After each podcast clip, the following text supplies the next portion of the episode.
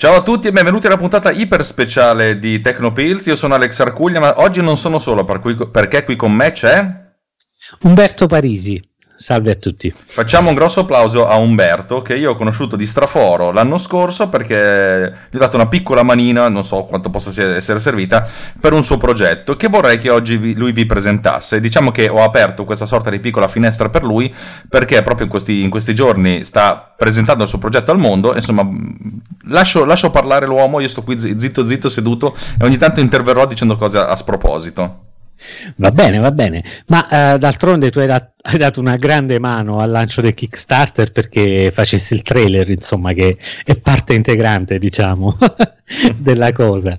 Quindi, in ogni caso, io sono Umberto Parisi e sono al momento uno sviluppatore di videogiochi, nello specifico di avventure grafiche collaboro uh, con un altro ragazzo per uh, Andrea Ferrara per realizzare questo progetto. Ho fatto il primo progetto tra virgolette da solo che si chiamava Chronicle Ismouth ed è un'avventura grafica ispirata dal on HP Lovecraft, da qui il nome, e è in produzione il suo seguito che si chiamerà Chronicle of Ismouth Mountains of Madness. Questa volta per fare un piccolo level up sulla produzione abbiamo deciso di lanciare un Kickstarter e diciamo che la campagna è andata benino, abbiamo raggiunto la cifra sperata, anche qualcosina in più, e adesso siamo sotto, sotto nella produzione di, per l'uscita a maggio 2020. Ottimo, ottimo, ottimo. Sì, ho visto, ho visto uh, quando ci hai, fatto, ci hai presentato la, la, campagna, ho visto che avevate già raggiunto, ho detto, Madonna santa, ho, ho, applauso, ho applauso le mani da solo, non so se si può dire applauso le mani, però diciamo che il sentimento era quello. E, ma raccontaci un po' meglio, perché ripeto, io, io un, po', un, po', di soldi, di, di, ne so di questo tipo di, eh, di progetto, ripeto anche il fatto che comunque è un'avventura grafica, ma è molto old style. Sì, è in pixel art. Il primo era in pixelissimo art, il secondo abbiamo raddoppiato la risoluzione, ma l'effetto che vogliamo dare è sempre quello perché siamo appassionati delle avventure grafiche dell'epoca. Eh, da parte mia, soprattutto que- quelle lì, Lucas, e quindi tra Monkey Island, Indiana Jones e The Fate of Atlantis, diciamo che abbiamo tratto grande, grande ispirazione. Sono avventure che amiamo particolarmente amavamo particolarmente anche Lovecraft e abbiamo deciso di fare una commistione delle due cose. E il primo prodotto devo dire che è andato, è andato abbastanza bene, oltre le aspettative, calcolando che venivamo assolutamente dal nulla ed era assolutamente una novità ed un progetto partito per gioco.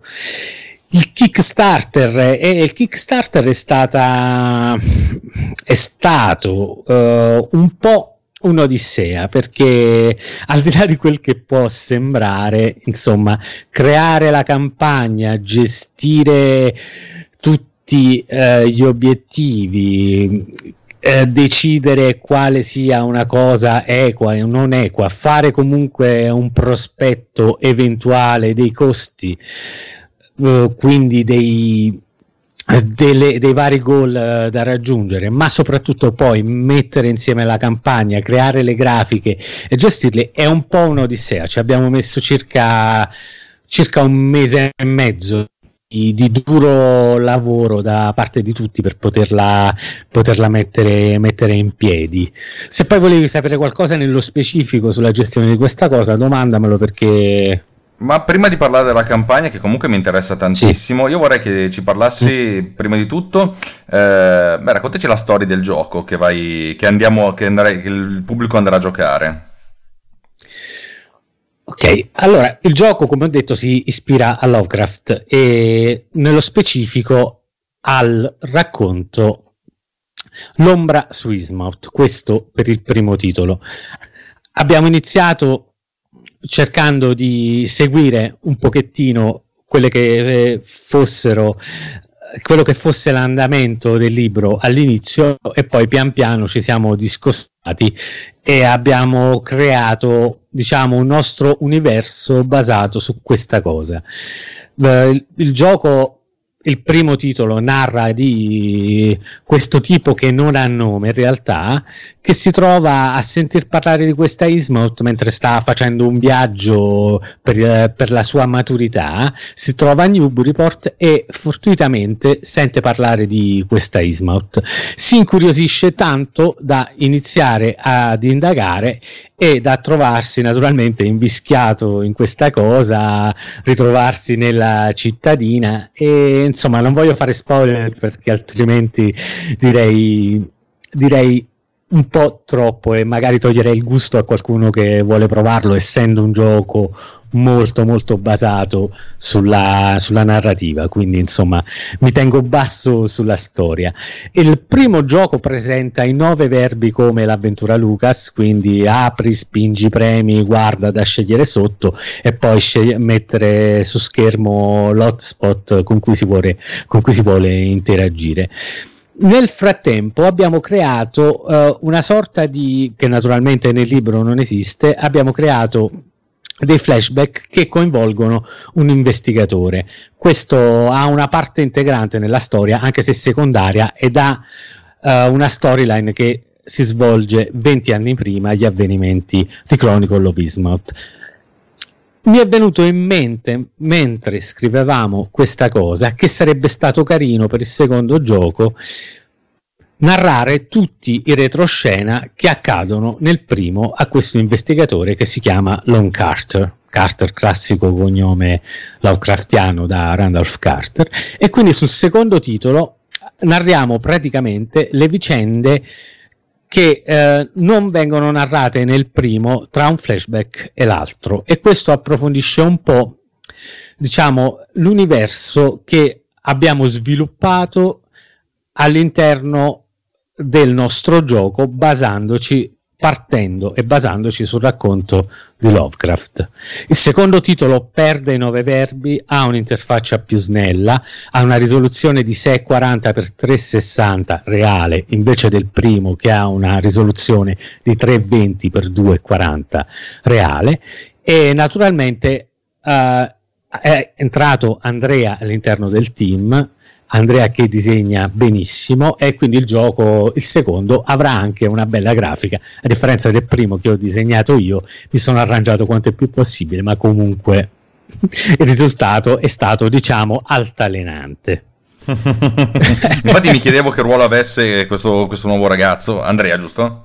Sì, Andrea, Andrea Ferrara. Andrea Ferrara io l'ho conosciuto, noi... Uh, tu lo sai, ma i ragazzi eh, non lo sanno. Uh, eh, sviluppiamo con AGS e eh, Adventure Game Studio.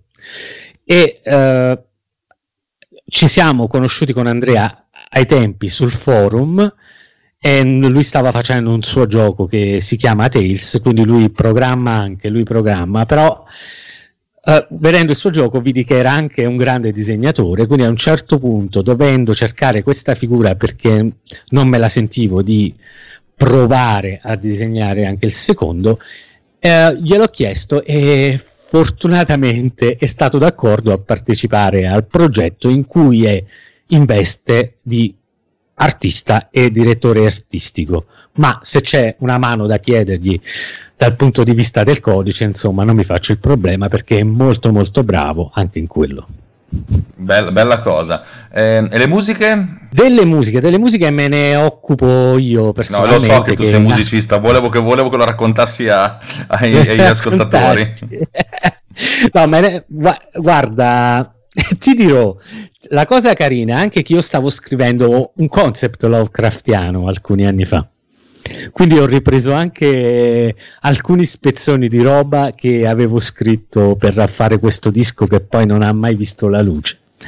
Però me lo sono ritrovato, me lo sono ritrovato per il gioco. Io nasco come musicista di base, per me entrare nello sviluppo è stata assolutamente una cosa nata per gioco che poi è andata avanti in modo strano e perdura ancora oggi, però è stata è stata veramente una cosa nata così, assolutamente per caso. Non avevo i prerequisiti necessari per, uh, per sviluppare e ho iniziato a, uh, così, a studiare. Però l'unico prerequisito che c'era, diciamo, era quello lì musicale.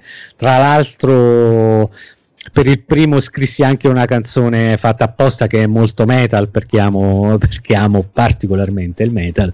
La cosa, me... la cosa apprezziamo moltissimo. e per me Lovecraft è metal, cioè nella mia testa Lovecraft è metal. Infatti quando faccio le background invece devo contenermi per evitare di portare il rock perché per alcune cose non ci starebbe tanto bene. Quindi mi devo contenere, però è anche una sfida perché anche musicalmente ha... Uh, devi imparare a fare cose che non prevalgano quando vengono ascoltate per molto tempo, che non diventino molto ipnotiche, cioè devi fare in modo che la cosa stia lì, ma si senta e non si sente. Questa è una sfida per chi, come me, è abituato ad abbondare con l'arrangiamento. Cioè, non so se è presente, io poi sono un appassionato di, molto di prog metal, quindi amo molto anche le tastiere e cose del genere. Invece là ti devi contenere, devi il trucco è lavorare a togliere per fare in modo che l'attenzione non cada sulla musica ma sia sul gioco e questa crei solo atmosfera. È stato un po' difficile, però credo di aver ottenuto un buon risultato sul primo. Sul secondo, vediamo. bello, bello, bello. E allora, mh, mm, voglio, voglio, che racconti un po', prima di passare alla, alla, alla parte della, mm, del finanziamento, invece il, il, game creator che usi, perché credo che i miei ascoltatori siano un po' interessati, sono probabilmente un po' fuori da, dal giro, però magari appunto non, non conoscendo il mezzo sono, sono curiosi di capire la cosa. Allora, certo, certo, te lo spiego. Adventure Game Studio è un'idea fondamentalmente, nato per fare avventure grafiche addirittura ai tempi del DOS. Ed ancora pare che alcun, parte del suo core sia ancora quella lì scritta 20-25 anni fa. Ma sicuramente. eh, sicuramente. Questo crea dei problemi per ciò che riguarda la portabilità. Però, però c'è da dire che per fare avventure grafiche io non ho trovato nulla di meglio. Hai tutte le funzioni base lì a disposizione, quella che funziona benino, quella che funziona bene, ma in ogni caso hai un ambiente tra l'altro completamente 2D, quindi non devi eh, scervellarti come fai in Unity, che tra l'altro io sto studiando, per ricreare un ambiente 2D in un ambiente 3D. Lì lavori su X e Y, la Z non esiste se non per la posizione delle GAE o delle GUI, scusatemi. Eh, l'ambiente è carino anche perché su AGS devi scrivere tutto, cioè il menu a tendine è praticamente quasi sconosciuto. Immaginate un'interfaccia tipo quella di Visual Studio con cui è compilata e con- condivide proprio un po' il funzionamento dell'interfaccia. Abbiamo i nostri script a destra le nostre stanze, abbiamo uno script globale che è quello dove andiamo ad inserire tutte le funzioni che perdurano per tutto il gioco e che devono riguardare l'interezza del gioco e le varie stanze che come se fossero diciamo eh, quelle che vengono chiamate le scene in Unity o semplicemente degli script separati per ogni scena del gioco. Vuoi che vada così a fondo nella spiegazione? Sì, sì, sì, sì. Guarda, più... io racconto spesso e volentieri eh, gli, gli, algoritmi che uso per sviluppare mia, il mio software um, di audio, per cui mm, vai pure bello pesante. Sono, sono certo, curioso più io, diciamo, che, che, gli altri. Eh, cioè. certo, certo.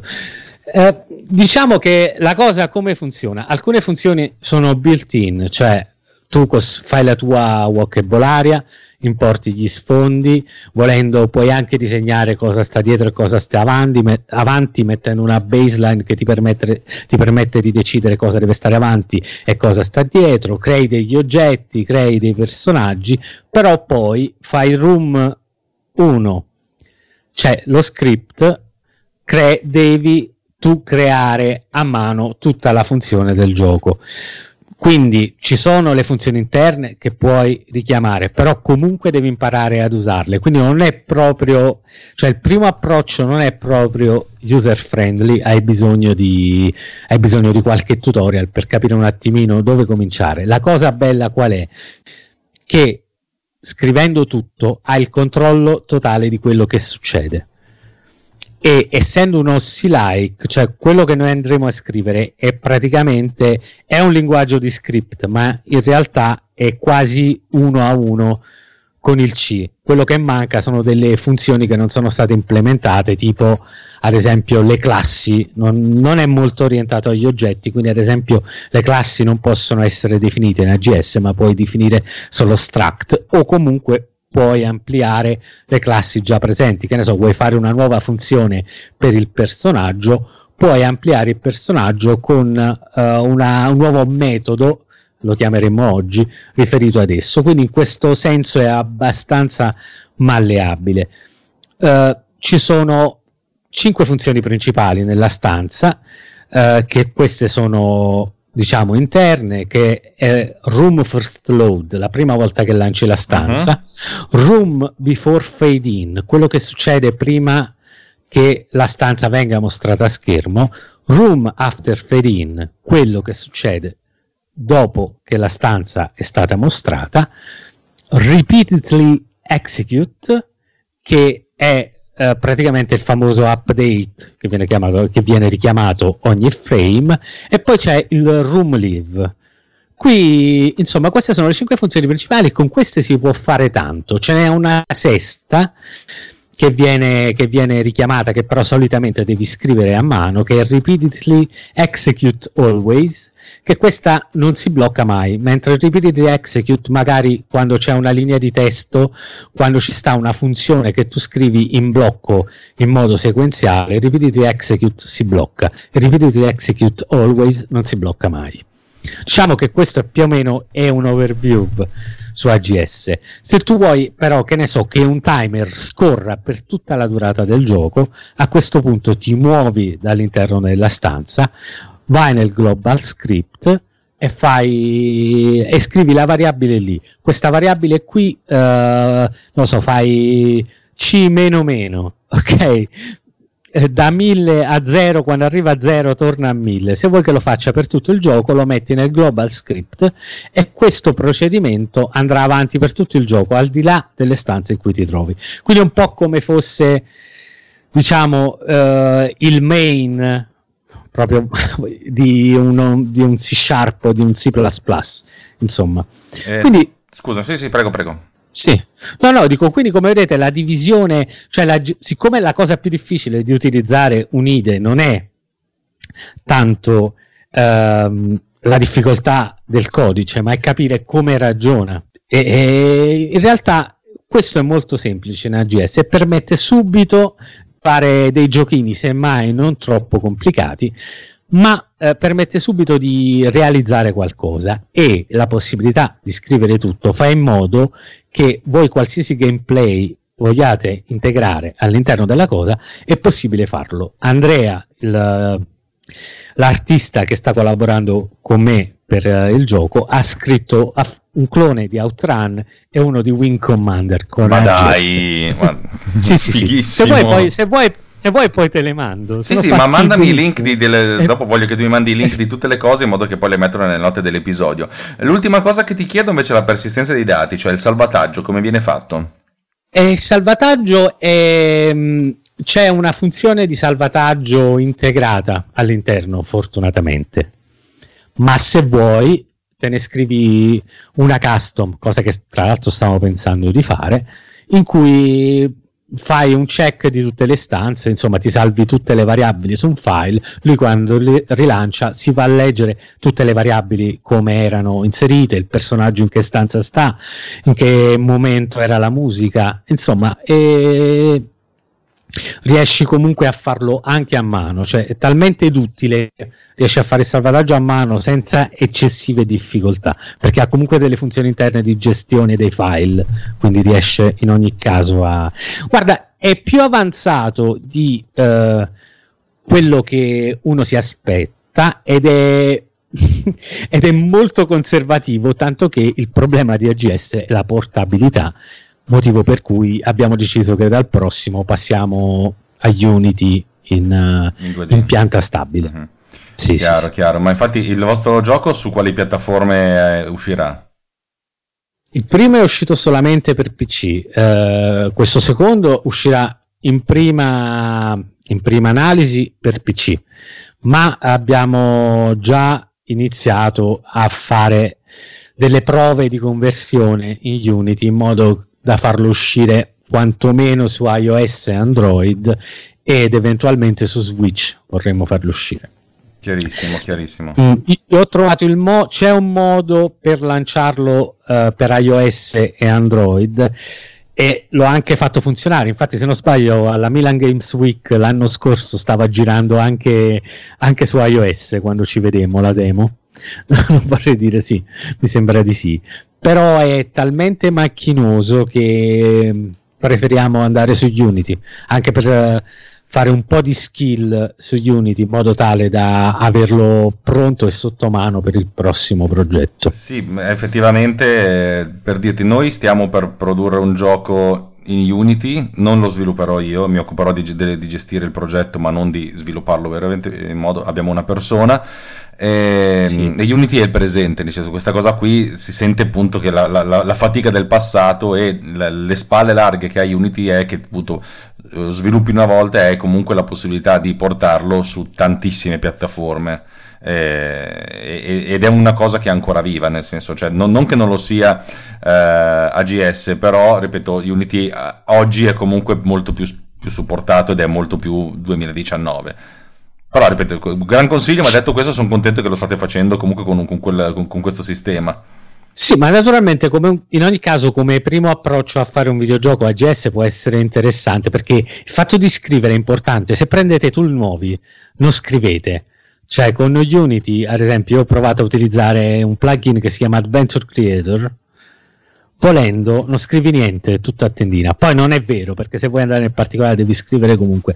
Però se uno inizia e comincia a fare, non lo so, una flowchart facendo il menu a tendina, secondo me non si approccia bene alla logica della cosa. E ve lo dice uno che si è approcciato per la prima volta nel 2014 alla programmazione secondo me il fatto di scrivere tutto anche più volte, secondo me ha aiutato. Ah beh, sicuramente processo. sì, non, non, non, non, lo nego assolutamente.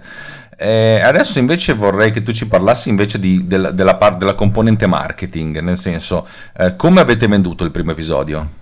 Il primo episodio l'abbiamo venduto su Steam, eh, all'epoca c'era Greenlight, non so, bisognava concorrere per lanciare il gioco e mh, tramite le votazioni il gioco andava sullo store o meno.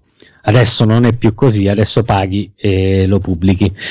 Questo era buono però perché ci ha dato già eh, una base d'utenza prima che il gioco fosse annunciato praticamente perché eh, insomma doveva avere delle votazioni le persone andavano su Greenlight per vedere un gioco che poteva interessargli o meno e effettivamente siamo riusciti ad entrare, quindi c'era una base d'utenza lì, poi tramite Facebook, tramite il forum di AGS, il forum di Old Games Italia che pure ci ha dato una grande mano, ma anche quello di Adventures Planet. Insomma, abbiamo, è stato tutto in famiglia, però diciamo dal punto di vista del marketing. E... Però dai, devo dire la verità, forse anche forti del fatto che fosse un prodotto ispirato a Lovecraft che comunque ai suoi afficionati siamo riusciti a siamo riusciti a piazzare, a piazzare più copie di quello che ci aspettavamo questo è sicuro non ci campiamo sicuramente però ma in Italia speriamo di che... camparci col secondo in Italia campare di videogiochi è, è quasi come campare di musica eh? No, no, no, no, raga, lascia, lasciamo stare la musica. La musica non si può proprio campare, o meglio, puoi campare, ma se vuoi andare a fare feste di piazza o altre cose, sì. Però con la musica tua è difficile. Con il videogioco, secondo me, c'è possibilità ancora. Non di, dal mio punto di vista, cioè, fare i milioni come un Minecraft è, è come vincere a Super Analotto. Più o meno ci sono le stesse possibilità.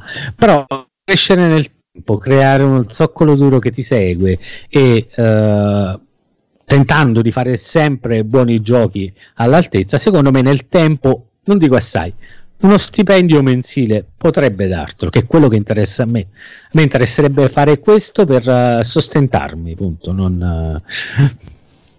e, e, ci proveremo. Magari bisogna metterci un po' meno a svilupparli, è quello il problema. Ma una domanda, Perché... il gioco è in inglese? Il gioco è in inglese, il primo inglese, italiano e spagnolo ed è doppiato in inglese. Il secondo è, sarà multi five, eh, presumo, quindi inglese, spagna, spagnolo, tedesco, francese e italiano per il momento. Doppiato sempre in inglese. Per il momento solo in inglese per, perché dire, è a distribuzione mondiale, quindi insomma è più facile. Io vorrei tanto fare Uh, un doppiaggio italiano per una cosa mia, cioè mi piacerebbe molto avere un doppiaggio italiano, però questo va magari la campagna di Indiegogo può raggiungere la cosa, perché noi da Kickstarter siamo passati a Indiegogo successivamente, che offre praticamente un servizio che ti parte dalla cifra di Kickstarter a salire, è come se facesse una continuazione del Kickstarter. Ah, ok, perfetto. Adesso appunto parliamo della, della, della campagna. Mm. E sulla campagna, mentre sul gioco vado da solo sulla campagna, fammi delle domande perché... ok, nel senso, eh, okay. Part- partiamo dall'inizio, nel senso, mh, mm, prima ancora di mm. scegliere la piattaforma, come avete scelto la cifra da raggiungere? Eh, abbiamo, fatto, abbiamo fatto dei conti su quello che ci sarebbe servito in maniera basica eh, per avere al lancio del gioco già alcune feature pronte, quali il doppiaggio, ad esempio, in inglese e le traduzioni. Quelle, diciamo che la cifra iniziale è un pochettino quello lì che copre questa cosa qui. Ah, una cosa che non vi ho detto, che io il doppiaggio del primo l'ho fatto postumo, cioè con i soldi che ho ricavato dal gioco ho fatto il doppiaggio, ok? cioè, questa, questa volta Uh, mi, ci sarebbe piaciuto partire già doppiato, già localizzato almeno nelle cinque lingue, cinque, cinque lingue principali ed era di 10.000 euro, diciamo, questo, questo step qui per coprire questi costi iniziali. E a questo punto, ripeto, posto che vi siete posti il, il, il costo, scelta la piattaforma, ehm, qual è il modo che avete usato per comunicare? Nel senso, io mi occupo spesso di marketing dal punto di vista dell'esecuzione di contributi audiovisivi. L'ho fatto anche sì. per te, molto semplicemente. Sì. Eh, certo. Però nel senso io ho fatto il mio tassello, il, il, mio pezzettino del puzzle, piccolo piccolo, però il disegno globale ce l'hai tu, nel senso come hai deciso cosa presentare e come presentarlo? Eh, eh, questa è stata è stata fioriera di tante discussioni questa cosa.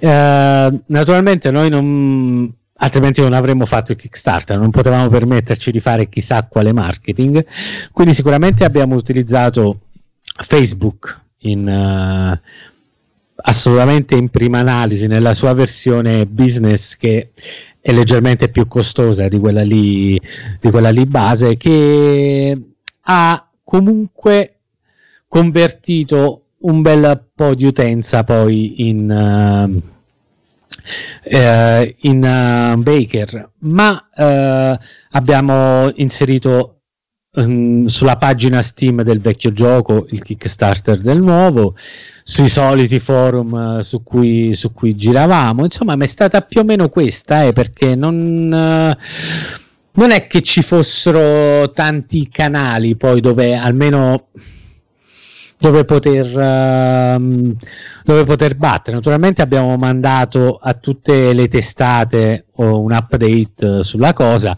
e molte di loro l'hanno pubblicato, anche questo ci ha dato una mano, ma a parte questo, nulla di particolare, Alex. È stato più o meno così che ci siamo mossi. Insomma, ho anche regalato una copia del mio gioco a Tim Schafer alla Milan Games Week, sperando che mi, mi, menzionasse, sai, faceva sì, sì, sì. la cosa, ma non l'ha fatto. Quindi. Eh. Posso, posso, capire l'entusiasmo e posso capire la, la piccola lacrimuccia. e, ehm, aspetta, in quanto tempo avete raggiunto la cifra che vi eravate proposti? È stato il Kickstarter durava uh, se non sbaglio era di un mese e nei primi 20 giorni mi sembra abbiamo raggiunto eh, però lo sai, eh, questo Kickstarter è stato strano, pare, eh, perché ti dico questo da notizie esterne, perché io non sono proprio, non sono proprio un marchettaro doc, diciamo, anzi io forse sono tutto il contrario, però eh, mi hanno detto che c'è un, uno step iniziale forte, una pausa in mezzo e un altro che chiamano rush finale in cui dovresti diciamo fare dell'altro. Noi quest- su questo rush finale cioè siamo andati un po' lenti, nel senso che l'inizio buono, in mezzo più o meno secondo le aspettative, il rush finale un po' più basso, quindi alla fine abbiamo raggiunto il goal base, ma altri stretch goal non siamo riusciti a, a tirarli giù, diciamo. Chiaro. Il perché non te lo so dire, però non sono, non sono troppo esperto e non ho confronti per... Uh, per capire bene perché non sia successo, probabilmente abbiamo sbagliato qualcosa oppure abbiamo raggiunto tutta l'utenza possibile subito. Cioè, questo sarebbe anche buono, cioè, da un certo punto di vista. Chiunque fosse interessato magari ha contribuito immediatamente alla cosa. Eh, qual è la, la, distribuzione del vostro target, cioè nel mondo? Mm, il nostro target uh, nel mondo... Uh, era età, età tra i dai 16 mi sembra ai, ai 60 probabilmente. Uh, Europa abbiamo fatto Europa uh, Cina e Nord America se non sbaglio decidendo quali fossero le diciamo le, le, priorità in base a, più o meno a quanto le avventure grafiche siano famose, diciamo almeno per la nostra percezione. Ci siamo dedicati un pochettino a questo, questo target qui, la Cina perché è in crescita e quindi la Cina lo devi fare. Il Giappone, per esempio, delle avventure grafiche, mi sa che sì, se ne freghi se ne frega po- poco nulla, quindi dovendo destinare del budget, eh, Europa sicuramente perché l'Europa è un bel bacino, ah, Russia sicuramente che ha un buon bacino d'utenza per le avventure grafiche e Nord America che insomma lì, lì va, anche il primo gio- la versione fisica del primo gioco parecchi in America l'hanno comprata o richiesta, ma poi hanno desistito perché le spedizioni erano, ahimè, troppo alte. Eh sì, posso, posso, posso capirlo. Ottimo, e allora adesso facciamo che facciamo un, un fondue, visto che è già mezz'ora che chiacchieriamo, una bella mezz'ora. Se qualcuno dei miei ascoltatori, insomma, sono, qualcuno c'è, eh, fosse interessato a, a scoprire di più, dove ti troviamo? Eh, mi trovate Umberto Parisi su Facebook, mi trovate, trovate, su Telegram, mi trovate su Discord, mi trovate sui beceri videoludici che è questo canale che abbiamo e anche podcast. Ci trovate su Indiegogo nella campagna che è è in corso e che sarà in corso fino all'uscita del gioco, dove c'è la possibilità ancora di prendere delle copie fisiche che probabilmente dopo non distribuiremo al di fuori di questa cosa, anche per non scontentare che ha fatto il Kickstarter, che diceva mi hai fatto fare il Kickstarter e poi le pubblichi lo stesso, quindi uh, mi trovate qui. Ottimo, ottimo. Adesso tu darai, mi darai sottobanco tutti i link che io pubblicherò nelle note dell'episodio per, per, chi, per chi ci ascolta. Bene, a questo punto, in questa gelida domenica invernale, non so da te, ma qui fa freddo nel nostro malcontento, diciamo che è tutto. E io, a nome di tutti i miei ascoltatori, ti ringrazio tantissimo della, di aver partecipato, di aver perso mezz'ora del tuo tempo con noi. E, e devo dirti la verità, io sono, molto con... io sono molto contento di aver fatto il trailer per te, perché eh, mi, ha, mi, ha, mi, ha, permesso di scoprire una tecnica che prima non avevo mai utilizzato, che è quella del rendere tridimensionali oggetti bidimensionali. E eh, l'avevo provato un paio di volte su delle fotografie, la prima volta che lo provavo su un oggetto in pixel art. Devo dire che a me è piaciuto tanto quando l'ho fatto, mi sono divertito Me lo ricordo, tantissimo. me lo ricordo, Lon quando ha le mani davanti, bellissimo, fantastico. Sì, sono... Chiesi pure come avevi fatto, ti ricordi? Sì, in realtà poi quando lo, quando lo, sai com'è è una cosa semplice, però eh, il, il, problema è rendere tridimensionale un oggetto bidimensionale utilizzando non una modellazione tridimensionale, ma una sorta di effetto ombra, eh, per cui andando a disegnare gli, og- gli, oggetti del volto che sono davanti, tipo il naso, eh, il mento, le labbra, e oggetti che stanno dietro, tipo eh, gli occhi che sono incavati verso, verso il dentro, e, e, renderli, e utilizzare questo come modo di, di trasformazione. Vabbè, questo è, è, è, una cazzata per certi versi, però mi è piaciuto moltissimo perché più che altro utilizzando quelle, quelle immagini che sono anche immagini pittoriche. Beh, intanto una puntata non ce l'hai mai fatta su questa cosa, eh, spiegacelo. No, vabbè, guarda, te lo dico molto semplicemente. In After Effects c'è un effetto che si chiama Displacement Map. Tu puoi utilizzare un'immagine per deformare un'altra immagine e utilizzando la luminosità eh, disegni una sorta di immagine sull'immagine che hai fatto andando a schiarire le, le, le zone più, ve- più, vicine alla camera, appunto la fronte, il naso, la punta del naso, il mento, le labbra e andando a scurire quello che sta dietro, cioè gli, la, la scavatura degli occhi eccetera eccetera, disegnando anche degli ovali anche molto sfumati. E poi utilizzando questa distortion, ma- mappa di distorsione puoi definire, far finta che, che, ci sia una sorta di asse Z, in realtà sposti soltanto l'asse X da destra a sinistra in modo da far girare la, de- la testa a destra e a sinistra. Funziona solo per piccoli movimenti, perché a un certo punto cioè, non si può vedere dentro una cosa che non c'è, non, è, non, è, tridimensionale, non è neanche una mappatura eh, su un modello, però su piccoli movimenti funziona, e però comunque questi piccoli movimenti di 30 pixel a sinistra, 30, 30 pixel a destra, comunque vengono interpretati dal nostro cervello come tridimensionali. È bellissima sta cosa. È più, è più eh, bello da vedere che da spiegare. L'effetto era fantastico, infatti. grazie, grazie. Oh, grazie, grazie, grazie. Sono molto contento. Va bene, allora ti, ti, saluto, ti lascio tornare dalla tua famiglia, che appunto è domenica, ognuno dovrebbe stare con la sua famiglia, tranne la mia che è scomparsa. Sì, mia moglie mi ha detto, forse Vabbè. dormo fuori stasera. Mm, che bello. Ah, ok. Salutiamo tutti insieme Umberto Parisi. Salve a tutti ragazzi e grazie mille per, la, per l'ospitalità e per la chiacchiera. Mi sono divertito tanto. Grazie Bene, mille. Sono molto contento. E con tanto di tutti gli ascoltatori ci sentiamo alla prossima. Ciao!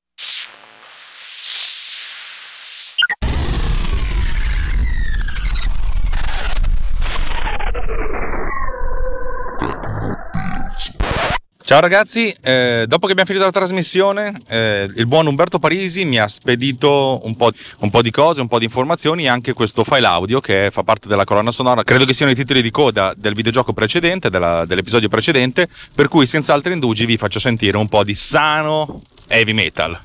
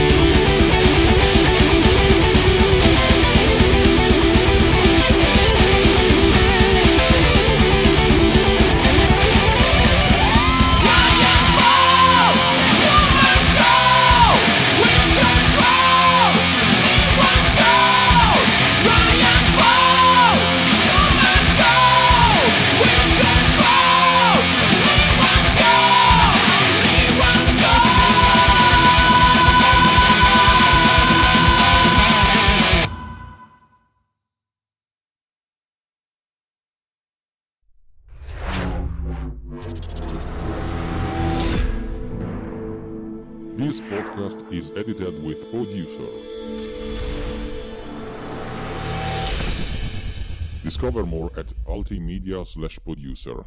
ulti.media slash producer. P-O-D-U-S-C-E-R.